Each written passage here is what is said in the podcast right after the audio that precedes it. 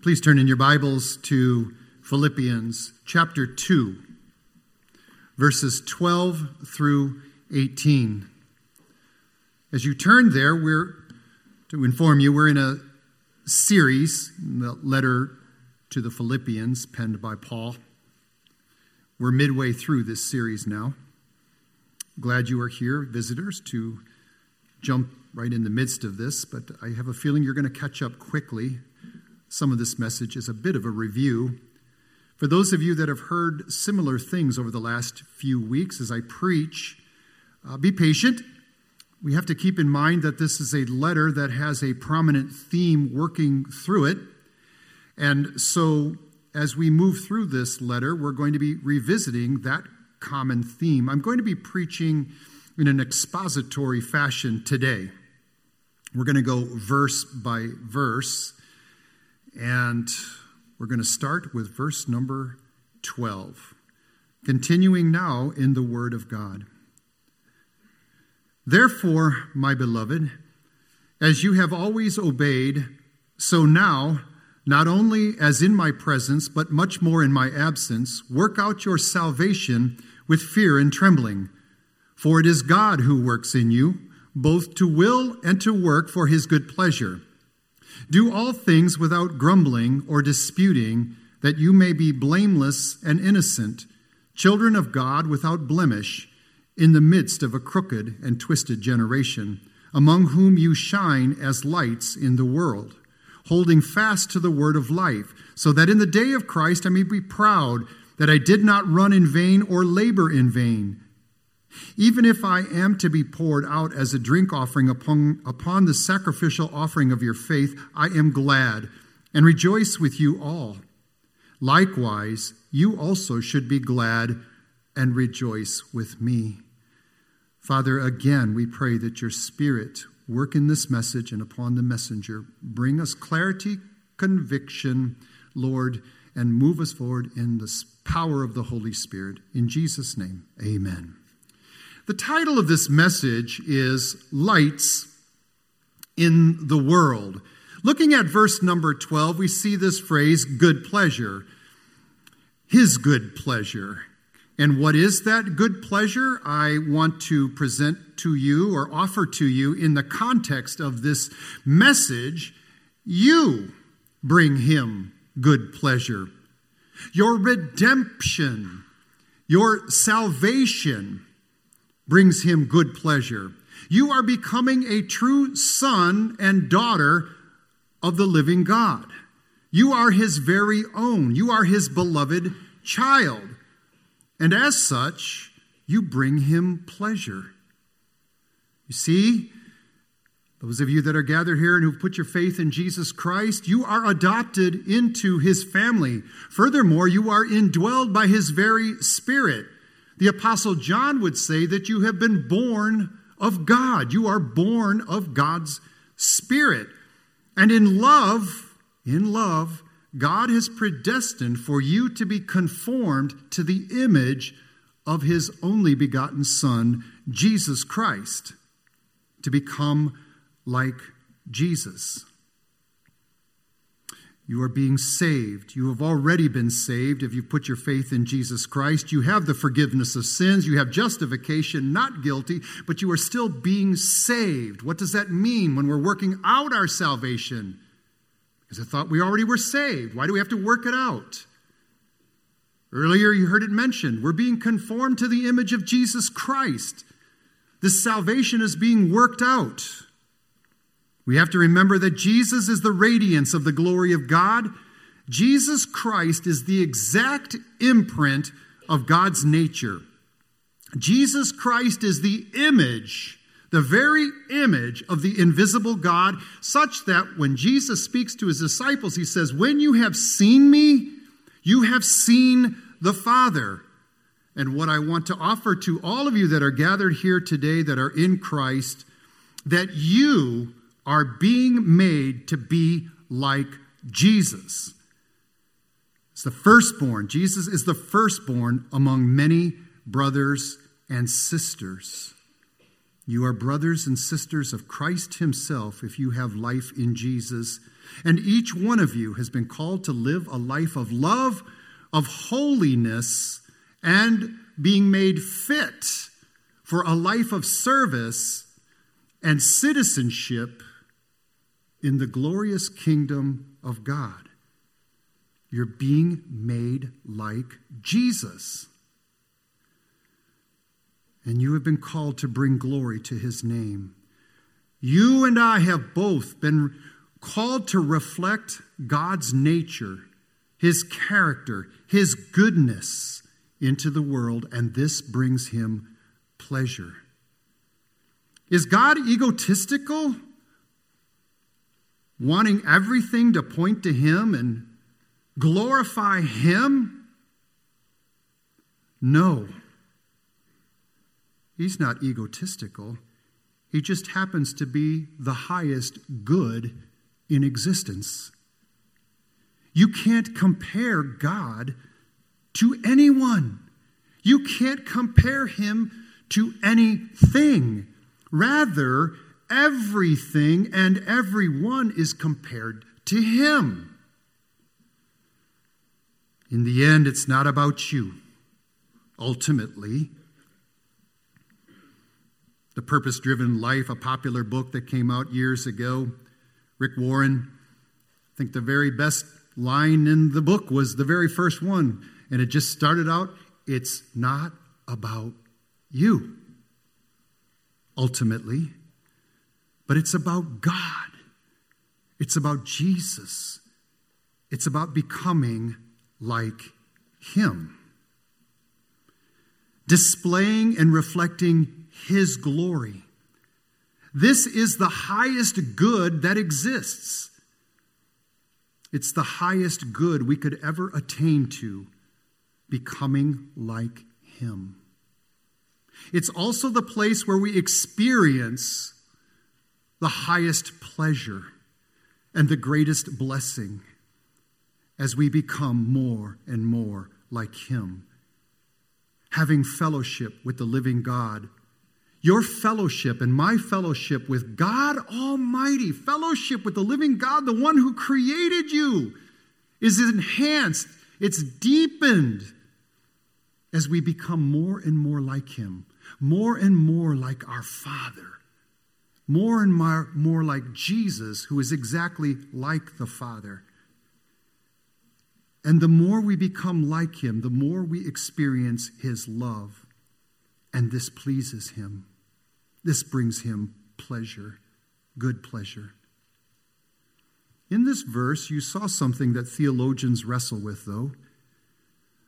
The technical term is synergism, working together. This passage clearly is telling us that we have to work this out together with God. We have our part to play in this working out. We have nothing to do with being saved in the first place, it's all of God. But once we are in Christ, we've turned to Him by faith, we are to work together with Him to work out this salvation. This may make some of you nervous, but we have to deal with the scripture here. It's what it says. It says, work out your salvation with fear and trembling. Take your part. Do your part. You're not a, a, a passive participation, uh, participant in all that's going on and making you like Jesus. Keep your eyes on Jesus. Keep your eyes on Jesus. It takes discipline to do so. He is the author and the perfecter of our faith. Jesus is showing you what he is like. The Holy Spirit is leading you as you wait on the Spirit. The Holy Spirit is showing you what Jesus Christ is like. Keep your eyes on him. Maintain your devotion to Christ. Guard your heart and your mind in Christ Jesus. Guard your mind. Guard your heart. What are you spending time with most of the time? What, what occupies your heart, your soul, your affections, your mind, all of this? Is it Jesus pri- primarily, preeminently? Do your part. You are being transformed to the image of Jesus Christ, but you're having this transformation take place by the renewing of your mind. By the renewing of your mind. You have to be in the Word of God. You have to know the mind of Christ by reading the Word of God, seeing what He is like.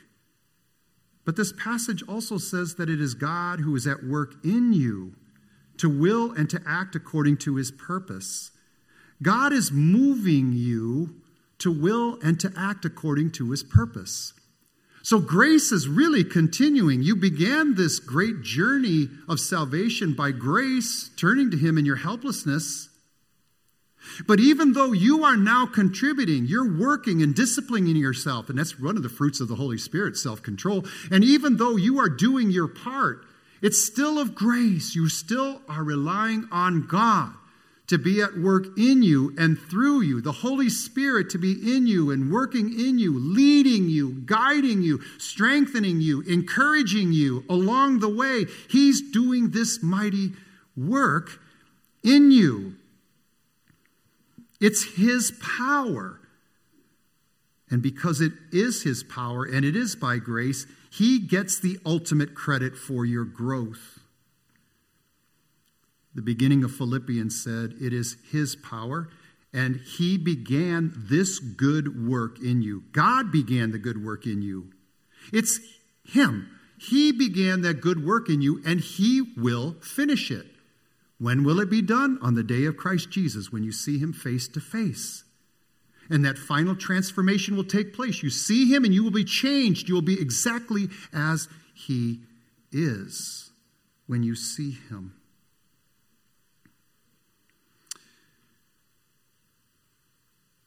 Do you pray? How do you get led by the Holy Spirit? Pray. Pray without ceasing.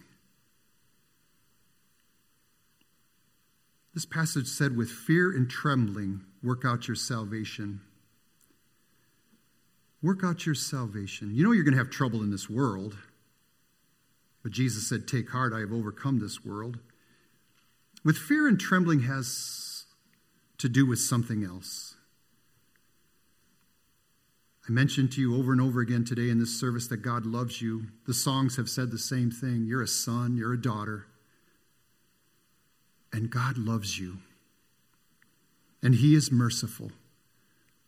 And He is compassionate. And He is comforting. And God, your Father, in His perfect love for you, will never exhaust the ways that He is going to show His love for you because you are His child, His beloved child. But we have to remember, when we talk about fear and trembling, we have to remember that the Lord disciplines the ones He loves, like a father disciplines his son. Discipline isn't pleasant when we go through it, but it produces a harvest of righteousness. God is your Father, and He is good. All of His ways are perfect, and He loves you, and He will discipline you in His perfect love. Want to take a moment here. Does that trouble you to hear that? Do you know that you can please Him? You can work to please him. You can't work to earn his love for you. He loves you fully. You, you can't make him love you more. But in the confusion that exists in the church today, we confuse sometimes pleasure with love. You can please him, though. You can work to please him. You can please the Father. The more you obey him, the more you strive and you work and you become more like Jesus, it brings him pleasure. Work out your salvation with fear and trembling. We have to remember that he's still our God. He's our Father and he loves us, but he's our God.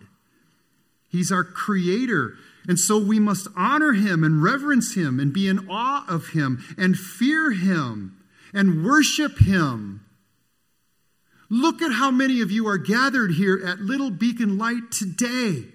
You are worshiping Him. You are honoring Him in this COVID pandemic season. Praise be to God. That's the fear of the Lord on display. That's reverence for God on display. That's awe of the mighty one on display. He's your father and he loves you, but he's God.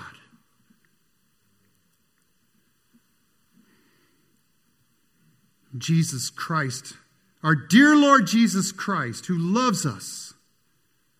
There's a friend who sticks closer than a brother, and he's our friend. Yes, he's our friend, but he's a friend with this condition.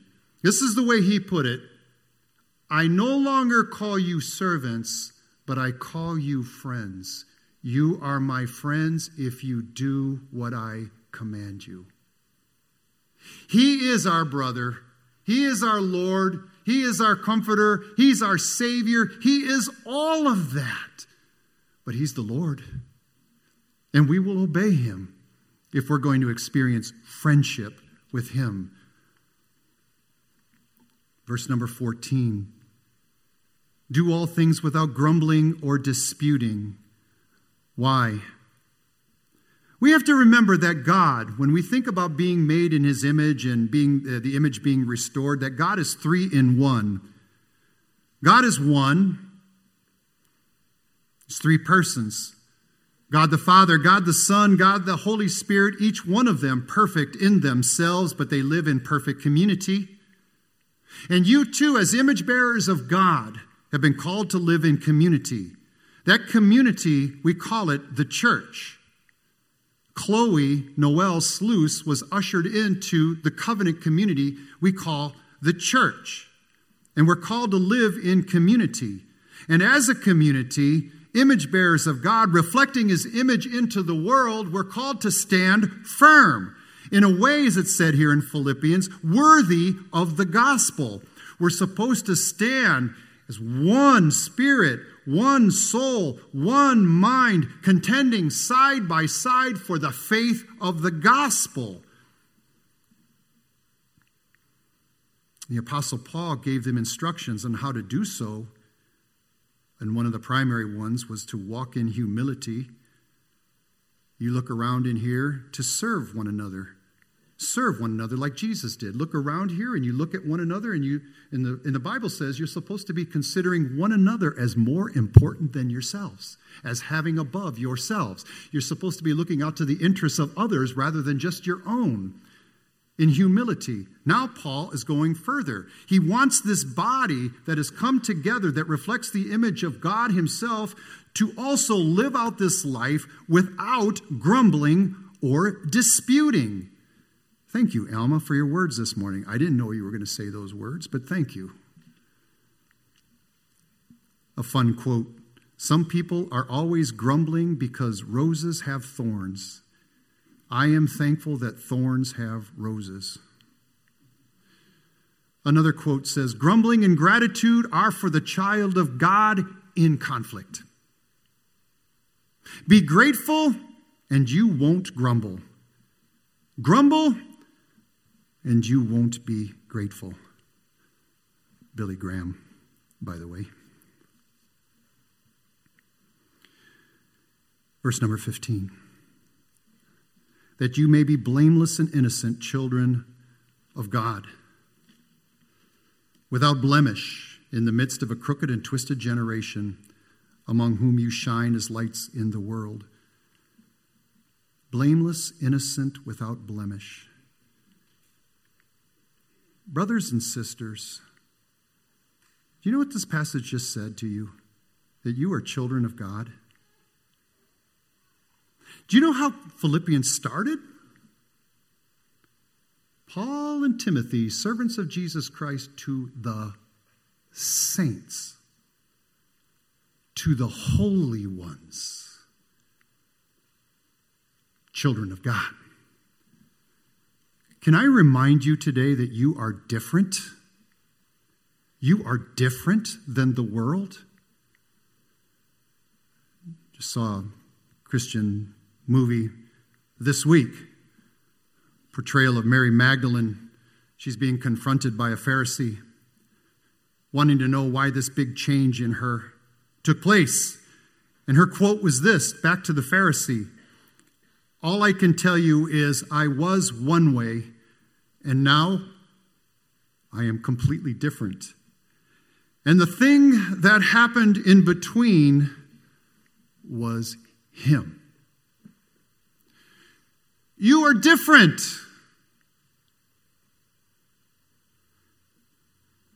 You're blameless, innocent, without blemish. This is what you're called to be. You are saints already, but being made more and more like Jesus. You are being sanctified, but you are holy to start with. Chapter 1, verse 10 here said, Apostle Paul, same letter, so that you may approve what is excellent and so be pure and blameless for the day of Christ. Your image bearers. Take hold of your identity in Christ. It's very easy to default in your language and in your attitude and say, I'm just a sinner. Can I offer to you today a challenging phrase that will make me look like a heretic to some of you here today? Can I offer that when you talk about yourself that you say the way scripture does? Post cross, post resurrection? I'm not the same person anymore. I am different.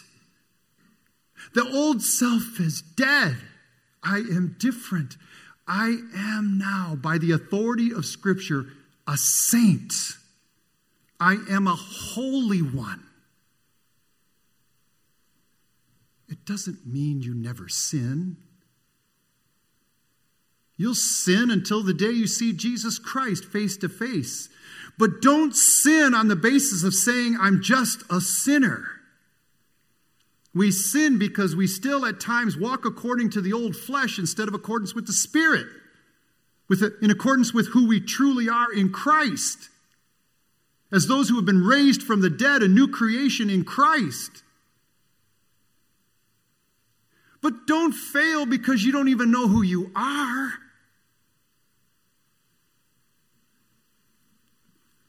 You're on display. The Apostle Paul is telling this Philippian church that's beset by Rome, this little church that's surviving in the midst of a mighty Roman Empire in a mighty Roman city, Philippi, stand firm. Shine as lights like a city on a hill because Jesus is the light of the world and they're alive in Jesus and they're supposed to be shining beacon light.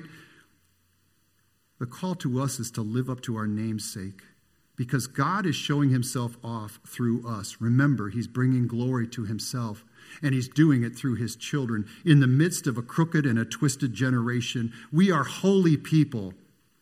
During our confession time, we understood there plainly what it meant to be a holy people.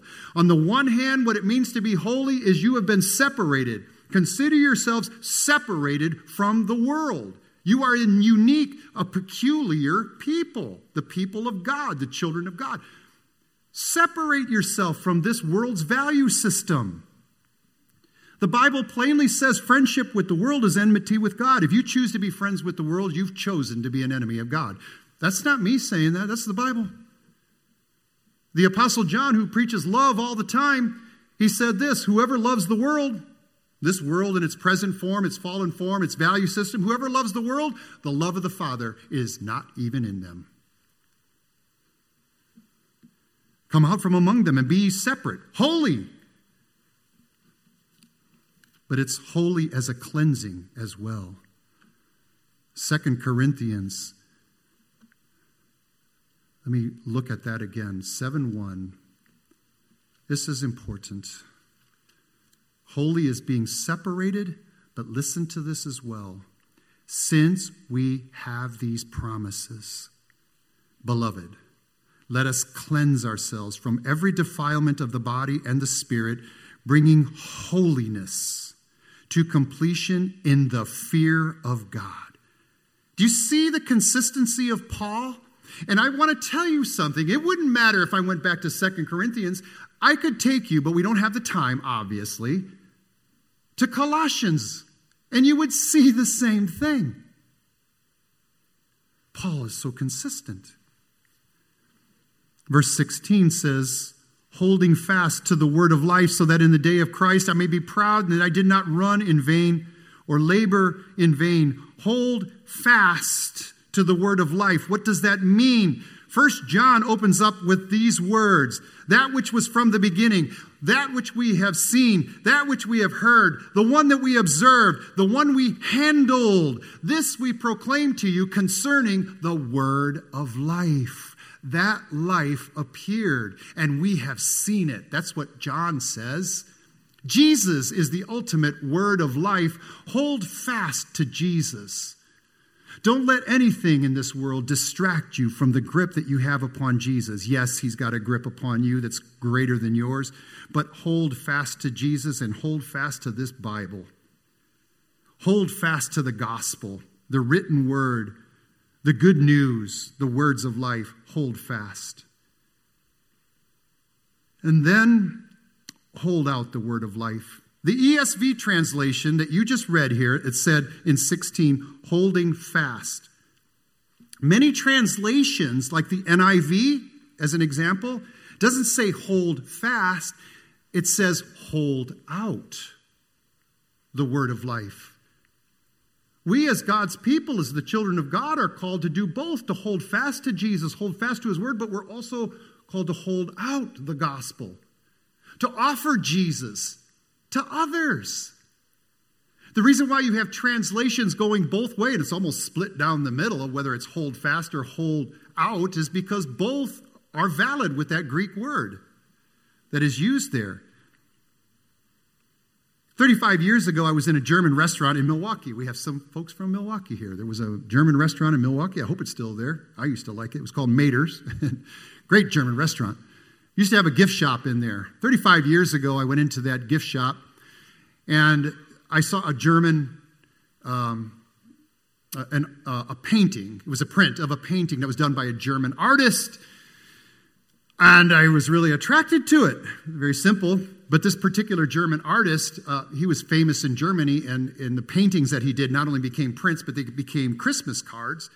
So I'm looking at this print in, in his German restaurant, at this print done by a German artist. And here's what it was it was of a boy. He was the only one in the painting. He was about 10 years old and he had a hat on and a coat. You could tell it was kind of cold and it was uh, pretty much dark, almost dark outside. And this little boy was looking right at you as you looked at the print, looking right at you. And he was holding out this globe, this ball of light. And the light was shining on his own face in the darkness. And you could see he had this gentle little smile, and there was a tear, a single tear that was trickling down his cheek. And you could see with this tear and with this gentle smile, and as he's holding this out, he's hoping for something. What he was holding out was the gospel. This is what the artist, this Christian artist, was wanting to portray. This boy was holding out the gospel Jesus, the light of the world. Are you here today? You're visiting here today. Or you here? Maybe you've even been raised in the church. Have you received Jesus? Are you surrendered to Jesus? Is he truly your Lord and your Savior? Is He in your soul, in your heart, His Spirit shining as a light? Has the darkness been dispelled from your soul?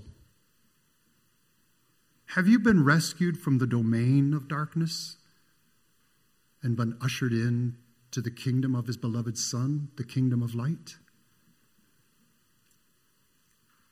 May today be the day of your salvation. Tonight, maybe. Get by your bed like your pastor did many years ago and just cry out to Jesus. If you're not sure, cry out to Jesus.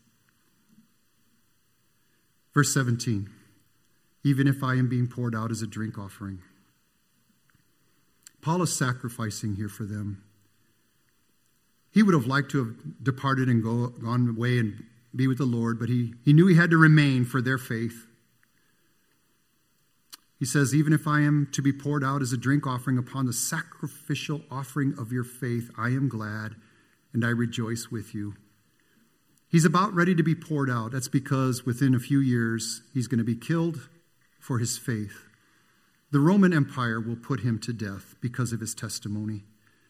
But he's glad and he rejoices. He doesn't mind at all that he's suffering for these Philippians, that he's dying for these Philippians, because he wants to be like Jesus. And we remember today that Jesus, who for the joy, that's you, who for the joy set before him endured the cross, scorning its shame, and he sat down at the right hand of God Almighty. Be glad with Paul and rejoice. You know what I want to do with closing this message? With my final sentence? I want to join you. I do. I want to join you today. I want to follow Paul's example, who was following the example of Christ. I want to serve and I want to live and I want to die in such a way that others have a fighting chance to hear about Jesus or to grow in Jesus. It's a work in progress. But he who began that good work in me and in you will be faithful to complete it until the day of Christ Jesus. Let's pray.